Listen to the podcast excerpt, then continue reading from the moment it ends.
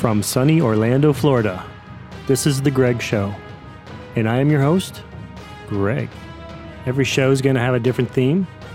This week's theme is Greg. I think we're going to make this show up as we go along.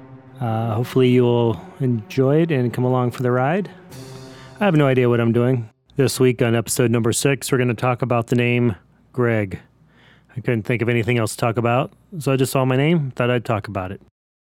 The masculine first name Gregory derives from the Latin name Gregarius, which came from the late Greek name Gregorius, meaning watchful, alert. Through folk etymology, the name also became associated with the Latin grex, meaning flock or herd. This association with a shepherd who diligently guides his flock contributed to the name's popularity among mon- monks and popes. Thank you, Wikipedia.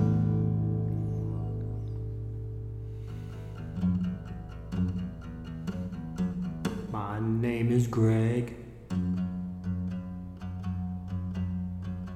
Greg. Gregarious comes from the Latin name Gregarious.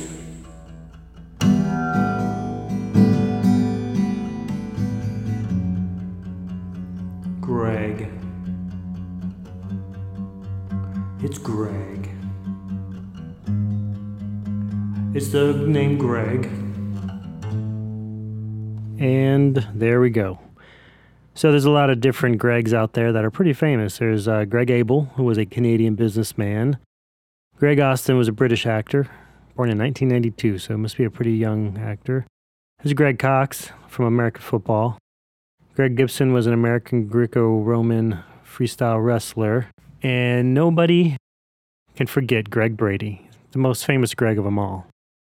He was on the Brady Bunch.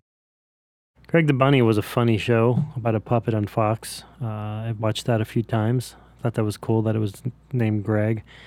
And Greg Heffley, who is the protagonist of the children's series Diary of a Wimpy Kid. And nobody can forget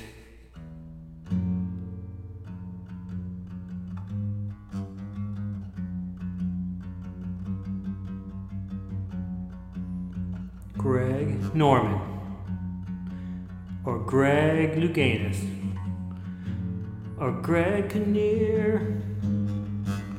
They're all famous Gregs.